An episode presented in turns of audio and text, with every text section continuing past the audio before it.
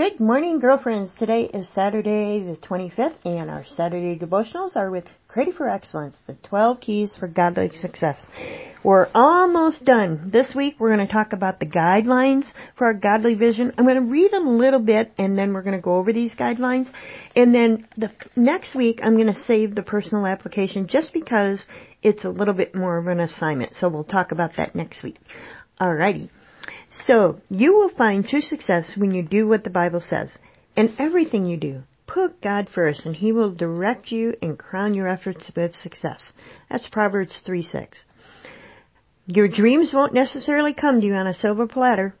Don't wait for the seventh wave of success to carry you to shore. Don't sit around waiting for your ship to come in if you haven't sent one out. And your destiny isn't automatic and you aren't on automatic pilot. You still fly your own jet even though Jesus knows your destination and every mile of your journey. Perhaps part of the problem is poor theology. It's hard to balance the biblical truth that God is sovereign, what he says goes, and then the seemingly opposite truth that man has been given complete responsibility for his decisions and behavior. Somehow, I believe that God knows every choice you'll make, but he doesn't choose it for you. Your ultimate destiny is decided through the millions of daily choices you make over a lifetime. Yet God in His almighty greatness already knows what you'll choose.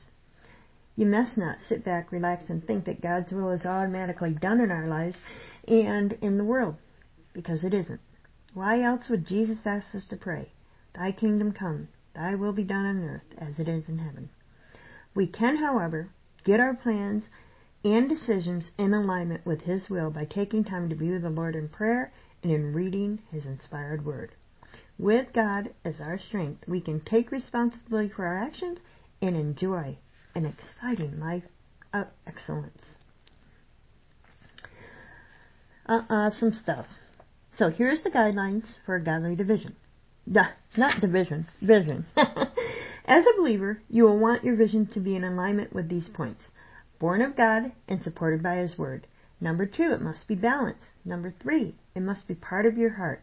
Have a passion for it. Number four, it must be concise, clear, and plain, yet exciting and compelling.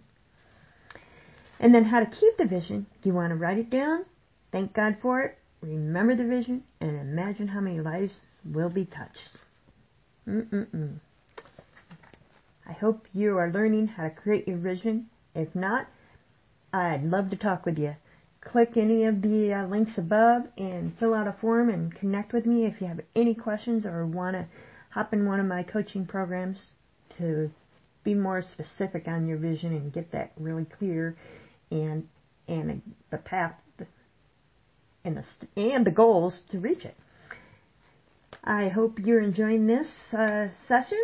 And next week we are going to work on a, a practical, uh, personal application for it. So you have an awesome day, and remember, you are who God says you are.